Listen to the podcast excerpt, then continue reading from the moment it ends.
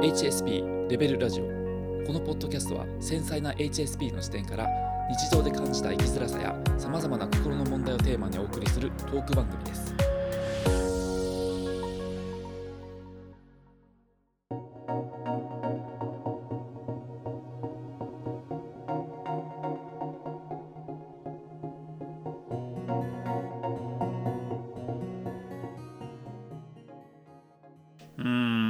コンディションを、コンディションの波をこう結局自分でその波を乗りこなせないっていうところ。うん。と、これはね本当に難しい問題で、う、うん。あの誰でもこう調子の悪い時とかっていうのはあると思うんですけどそれが体調だったら寝ればなる話じゃないですか、うん。一晩うん寝たら体の疲れは回復する。そうですね。で。も精神的な疲れっていうのはうん。何でしょう。やっぱり根本原因が解決されてないとまたムクムクとそういうことって出てくると思うし、うん。それにプラスアルファで毎日のこう小さな見えないストレスというのが積み重なっていってそれがトリガーとなって暴発する、うん。もうその日一日何もやりたくないとか、うん。っていう状態になっちゃうっていうことの繰り返しなんであの、うん。生きるっていう意味ではちょっと効率が悪いですよね。そういう効率悪い、悪いし、こう、自分で自分をコントロールできないっていう経験をこう積み重ねるっていうのが、うん本当にこれは、あの、辛いことですよね。うんそこをどうするかっていうところなんですけれども、やっぱ体にいいって言われることをやったとしても、出てくるときは出てくるんですよ、そういう。うんなんかわかんないけど、全然気持ちがこう乗らないとか、やっぱそれだけじゃ解決にはなってないんでしょうね。っていうことですよね。うん、やっぱ暮らしを丁寧にね、暮らしたとしてもやっぱ限界はあるわけだし、うん。うん。今日それ今聞い話しててはっきりしましたね。ストレスの外部要因がその自分の力ではどうにもできないこともありますし、そうですよね。うん、事故に巻き込まれるとかっていうのは自分で制御できないし、ですよね。うん。うん。どれだけこう、またそうやってこう、心身の調子を整えて、うん。特にその、例えば土曜日、日曜日休みだったら、こう、金曜日の日に、うんあの、食べるものに気をつけるとか、うん。もう金曜日だからってこう、お酒を飲んだりしないとか、うん。夜に麺類食べない、甘いもの食べない、なんだったらこう、サウナとかに行って、こう、早い時間に寝るとか、そういうことをして、うん。よし、じゃあ土曜日、日曜日、こう、万全の状態で、もうやりたいことに一直線だ、みたいに思ってても、うん。なんかこう、変なプレッシャーを、それはそれでプレッシャー感じてたりとか、うん。うん、なんかこう、気分が乗らない、パッとそこにこう、入っていけないうん。状態をこう、にいるうちに、だんだんだんだんこう、気持ちがだれていくとか、うん。うん、っていうことがやっぱりあるんですよね。うん。うん、だからそれって本当にこう、なんか外側のコンディションを整えただけでは多分どうにもなんないところで、うん。それこそそういうこう、あの、根本的な価値観というか、うん。根っこにあるなんかそういう取り戻さないといけないみたいな、うん。そういう脅迫観念みたいなところですよね。うん。そういうところがやっぱり邪魔してるんだろうなって思うし、うん。うん、うまくいかない原因なのかなって思うんですよ。うん。それがこううん。未処理であったとしてもその失われた10年が今からの10年で、じゃあそれが処理できるのかどうかっていうところがあれなんですよ、うん。また別問題なんですよね。さっきの話によると。そうですね。青春時代にできたことは今は青春時代じゃないからできないとか、あの、まあなんでしょう。ちょっと表現は間違ってるかもしれないけどもうん。うんいや、そういうことやと思います。うんうん。なんでしょうねその辺がちょっとなん なんか感情的な話だから悲しいですよね。悲しいですよね、これは。うんでもう一回うん例えばそれはあのほら大学に行く人いるじゃないですか、はいはい。社会人になっても、うんう。んいますあ、大ね。学生がその青春かどうかという話は置いといて、うん。まあ、一応学生にはなれるわけじゃないですか社会人。なれますね。なれますね、でもそこで体験できることっていうのはそのうん。10代後半からこう20代にかけてこう体験できることとはまた違うんですよね。あの、その人なりにこう得るものがあったりう、ん。やっぱりそういう若いね、人たちといることでこうエネルギーをもらうじゃないけど、うん。いい影響を受けるとかそういうことももちろんあるんだけれどもう、ん。同じかどうかって言ったらまあ同じじゃないわけですよね。うん。でこう子供の頃にすごくハマったこととかを今こう思い返してみたりこうやってみようとしても、うんもうそこまでこうなんか熱くなれないんですよね。まあもうぼ僕の場合は、うん大人になるとそういうことちゃいますかね、やっぱり。そういうことなんですかね。うん。僕、子供の頃にその、冬になったら、あの、親にこう、スキーに連れてってもらったりとかしてて、うん。もうあの、血圧はもう300ぐらい高まってるんじゃないかっていうぐらい、とんでもなくストレス、あの、ストレスじゃなかった。テンション高くなってて、うん。もう本当にこう、血がこう、なんかこう、踊るような、うん。そういう楽しい感覚だったのを覚えてるんですけどう、ん。で、こう、20代後半とか30過ぎてから、ポッとこう、休日にもう自分一人で行けるじゃないですか。うん。スキー場とか、それこそそれでこう、スノ、スノボ持って行ったりとかしても、うんもう、その頃の感覚じゃないんですよね。あ子供は砂場で延々と遊べますよね。遊べますね。城作って、また潰して、また家作ってみたいな。そうですね。ねあの感覚ってやっぱ大人になるとなくなりますよね。そうですね。ない、ないかな。砂場なんて何の生産性もないのに延々と楽しいですよね。うん。とあれね、あれはすごいですよね。今砂場に、例えば今僕らが二人で砂場行ったら、うん。何するんでしょうね。い意外となんかこう子供時代に戻ってなんかやったりするのか、うん。何の生産性もないよなとか思ってこうこういう話をしだすのか、うん。全く戻れる自信ないですか？砂場行ったら。なんか作るかもしれないけども、1個作ったらそれでも満足するよ満足してる。うんそうですねうん。せいぜいなんか1個作るだけですね。うん。うん。生産性っていうのになんかもう取り憑かれてますよね。うん、ある意味これ病病魔というかちょっと大人って呪いのようにそうですよね。う、うんん。悲しいですね、だから、あのー子供って本当にそういう生産性とか関係ないうん、ことを永遠とできるんですよ。うんそうですねだから、マインドフルな状態ですよね。うんうん。大体のことはもうなんか悲しいことも忘れられるしう、んその時その時でこう感情として発散してるから、うん変にこう沈殿、そこに溜まるとかこう腐ってくってことがあんまりないんですよね。まあある意味健康的ですよねすごいもう健健康そのものですよね。から、うん。で、子供を見てて思うのは、うんその、生産性とかそういうの本当に関係ないんですよ、子供ってもう。んうん。あの、建設的かどうかとか、う ん何の関係、何の関係もなくてう、ん子供、で、僕らはなんかこう、なんだろう。でも子供をいずれこう、持つみたいな、そういうまあ、一般的なこうん。う、観念があるじゃないですか。うんうん。いずれ子供を産んでみたいな。はい。でもこれだけ大人になったらこう生産性のこととかう、ん無駄がどうとかそういうことをこうずーっとこう考えて仕事してやってきてるのに、うん。大抵の人ってでもその子供をまあつ作りますよね、大部分の人は。うんでも子供ってもう存在そのものが、うんこれあの、その否定とかじゃなくて存在そのものがもう生産的じゃないと思うんですよ。ほそもそも。うんあの、存在価値がないっていう話じゃないですよ。ううんでも、あの、言ったら、建設的とか創造的とか、うん生産性とか、その経済とかと、もう、対極にあるのが子供やと思うんですよね。うんうん。だから、なんかそこがすごい、いつもこう、違和感というか、うんあの、僕感じるんですよね。大人、本当にその生産性とかそういうことを考えてたら、うん子供って、あの、足かせにしかならないんだけれども、みんな子供をやっぱり持って育ててる。うんうん。っていうところが、何なんだろうな。なんか矛盾、ある意味すごい矛盾だなって思うし、うんで、その生産性のかけらもない、まあ子供っていうものを、そのままほったらかしにしてたら、うん生きていけないから、うんうん。その、そういう自然の状態にあるものを、だんだんこう大人っていう、こう人工、ある意味人工的なものに、ちょっとずつちょっとずつこう操作して作り変えていくうんっていうことをや、やんないといけないっうんていうところがなんだろうな。うん。いつもなんかそこについて考えちゃうんですよね。うんうんうん。子供まあ子供の時代は生産性はないかもしれないけれども大人にうんなるという前提があるので、うん社会は子供を生産性のあるものとみなして教育をしたり育てていきますよね。でそれがこう引いては労働力になって、うん。ね、国内総生産にこう貢献する存在となっていくわけですから。社会は子供うんを生産性のあるものと将来的に生産性を生むものであるという見方をうん。認識をして子供を扱いますよね。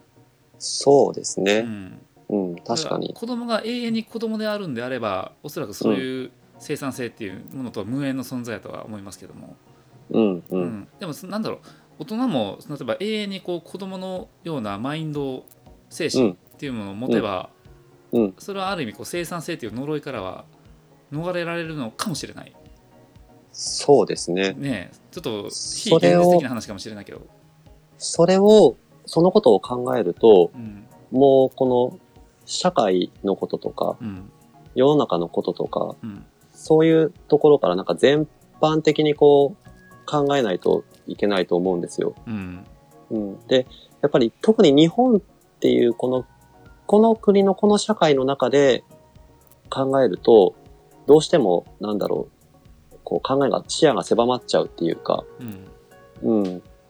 なんだろう、この社会にいると特にそういうことについてこう考えざるを得ないというか、うんうん、ネガティブな側面ばっかりこう目がいってしまうっていうか、うん考えがステレオタイプになりがちなのかな。うんうんうん。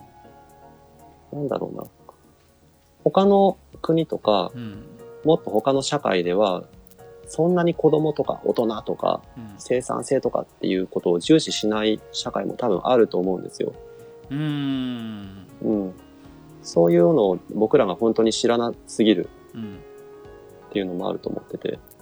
生産性っていうところにこだわるってやっぱり資本主義が根底にあるんだじゃないかなと思うんですよ。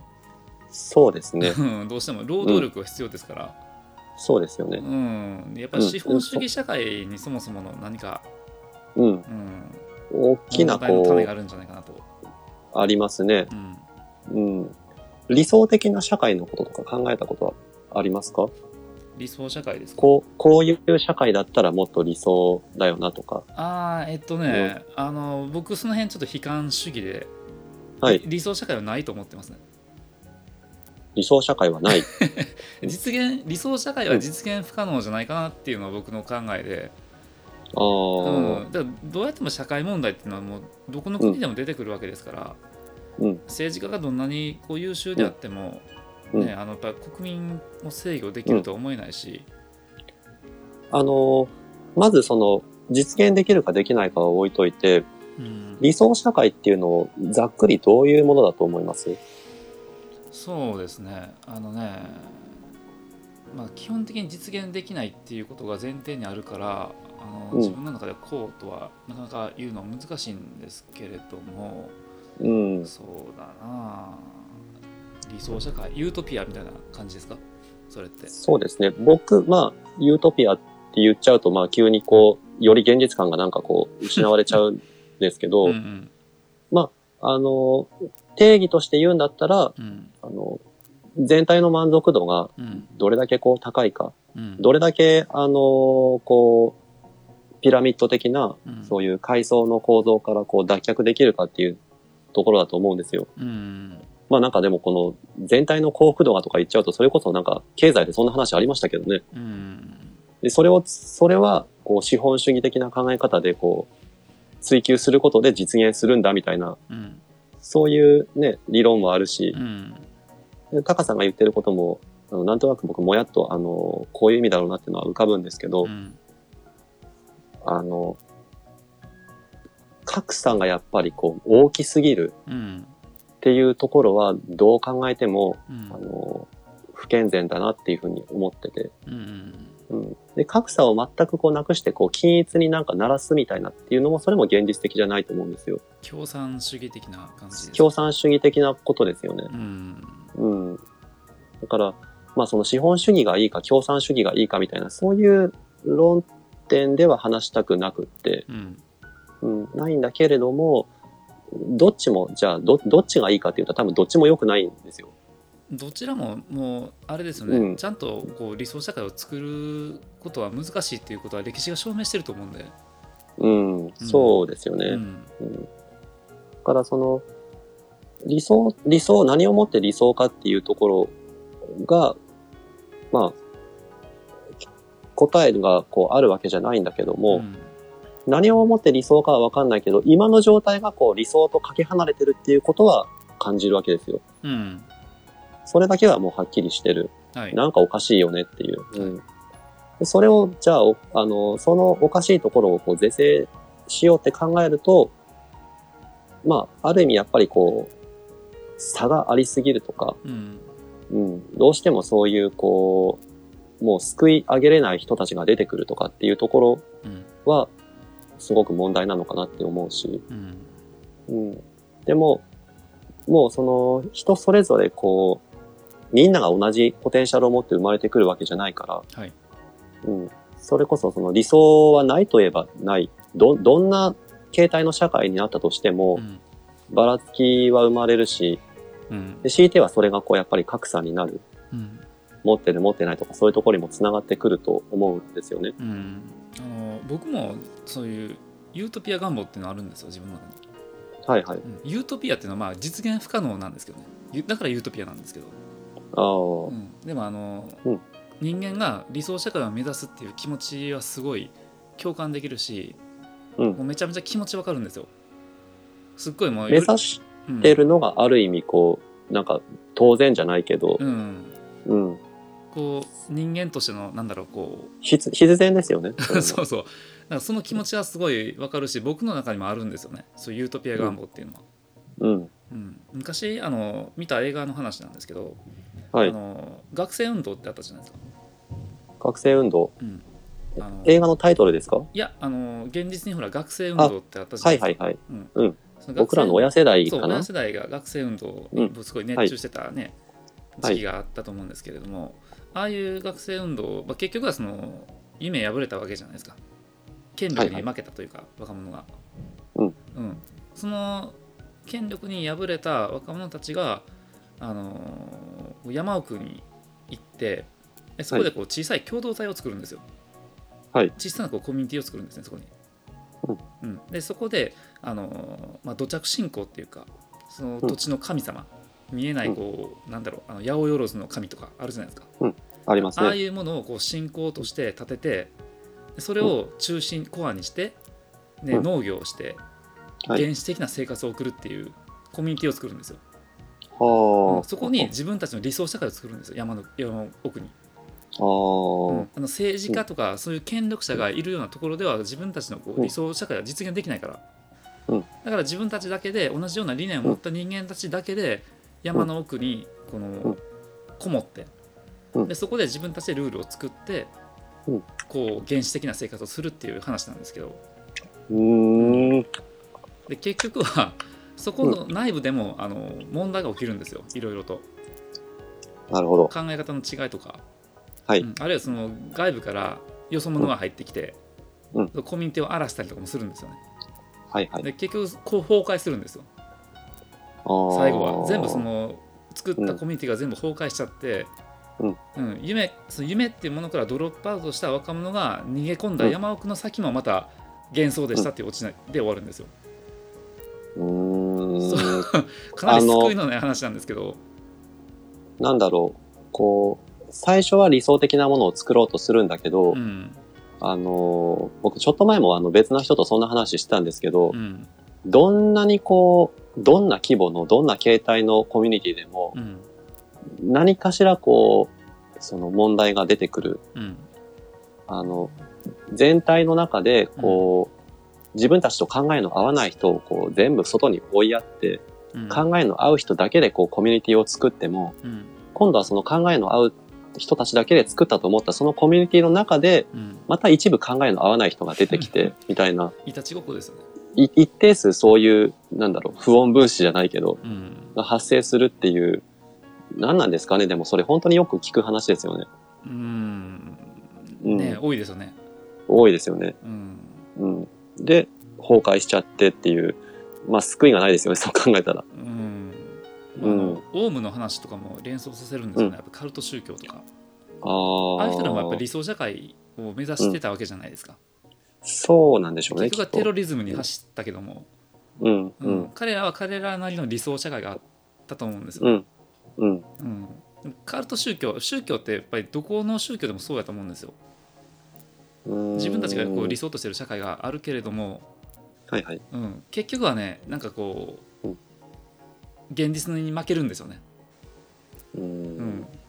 現実に負ける。現実になんていうかなその今のこの権力者とか政治家がこう支配している社会では実現できないからこそこう小さいコミュニティに甘んじてるというか、うんそこからの発展性がないというか結結局カルトだよねっていうことで片付けられることも多いと思うんですよ。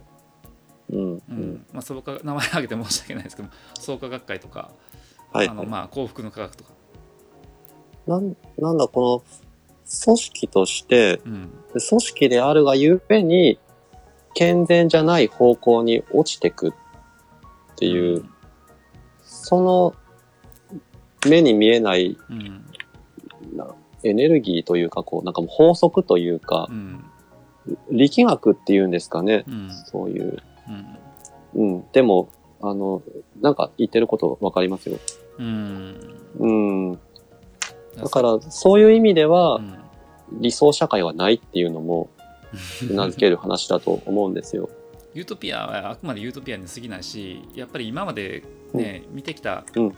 そのなん。だろうコミュニティの崩壊のありさまを見てるとやっぱりねどうしてもうん。それが宗教だったり共産主義だったりな何でもいいん。ですけども、うん。やっぱり結局最後行き継ぐところはね崩壊ですか崩壊につながっちゃうかなっていうふうには僕は思うん。ですけどね。崩壊するってことは、まあ、健全じゃないってことですよね。組織としてう。んそうですね。でも、初めから、あのー崩壊するわけじゃないですよね。最初はこう、理念にもと基づいてう、ん理想的なものを作ろうとしてやっていくのうに、んそれが時間が経つと、こう、そういうふうに腐敗していくというか、うんうん、そこがなんかすごい、何なんだろうなって思いますよね。人間っていう存在自体がそもそもこう一定性のあるものではなくて、考えとか、ね、価値観とかもその都度その都度変わっていくものだから、うん、うんある意、味コミュニティの維持っていうものは不可能というか、うん、コミュニティをこう、あの、集団でコミュニティを 永続的にこう、永続させる、ずっと安定したままで変化もなく永続させるっていうようにこう、プログラムされてないのかもしれないですね。うん、うんそんな感じがしますね。しますね。うん一定数何かこう、良くも悪くも、なんか異端者みたいなのがいて、うんで、そういうところでこう、なんかこう、揉み合って、発展するなり、まあ、滅ぶなり、うんとにかくこう、なんか安定し、状態が安定しない、なんか変化していくっていうところがもう避けられないないのかもしれないですね。だから僕社会社会にはすごい儚さを感じますね。諸行無常というか。うん。うんだから、そうやってこう、ね、滅んでった文明とか、うん滅んでった社会とか国がいっぱいあるって思うと、うんあの、なんかもう何とも言えない気持ちになりますよね。日本もまだ滅ぶでしょうね。日本もやっぱり滅ぶと思いますか、うん、いやもうすでに滅んでるのかもしれないですけどね。もうダメかもしれないなってこう、あんまり言えないけど思う、思うことはありますよ。うん日本日本だけ悪いんじゃなくてもう中国も、うん韓国もねうんやっぱ。厳しい状態やし今。日本でも日本のこのね、別に僕は経済学者でも社会学者でもないけど、うんうっすらとなんか、あもうダメかもなっていうのは 思う、思う時ありますよ。まあでもね日本がだけがそうじゃなくて、やっぱり社会っていうもの自体が幻想であるのであれば、そういうね、結論になるのはもはや必然かなっていうちょっと暗い結論になりますけども。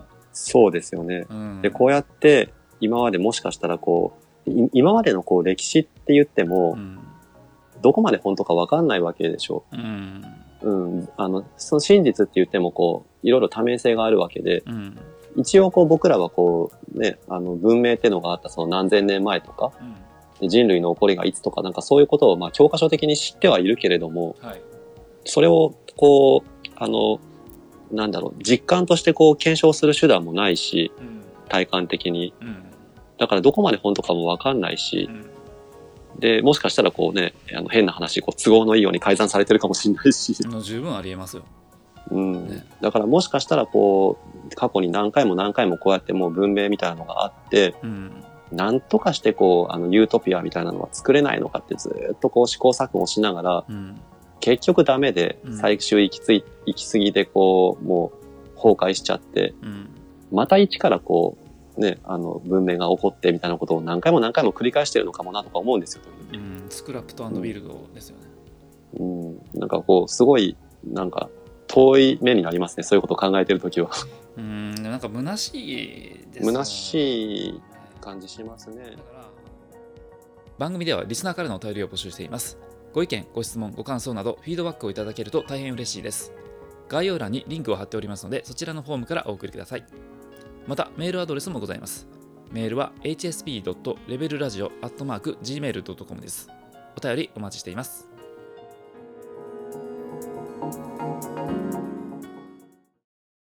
この番組はポジティブで心地よい居場所を提供するプロジェクトサードプレイスラボの提供でお送りしました。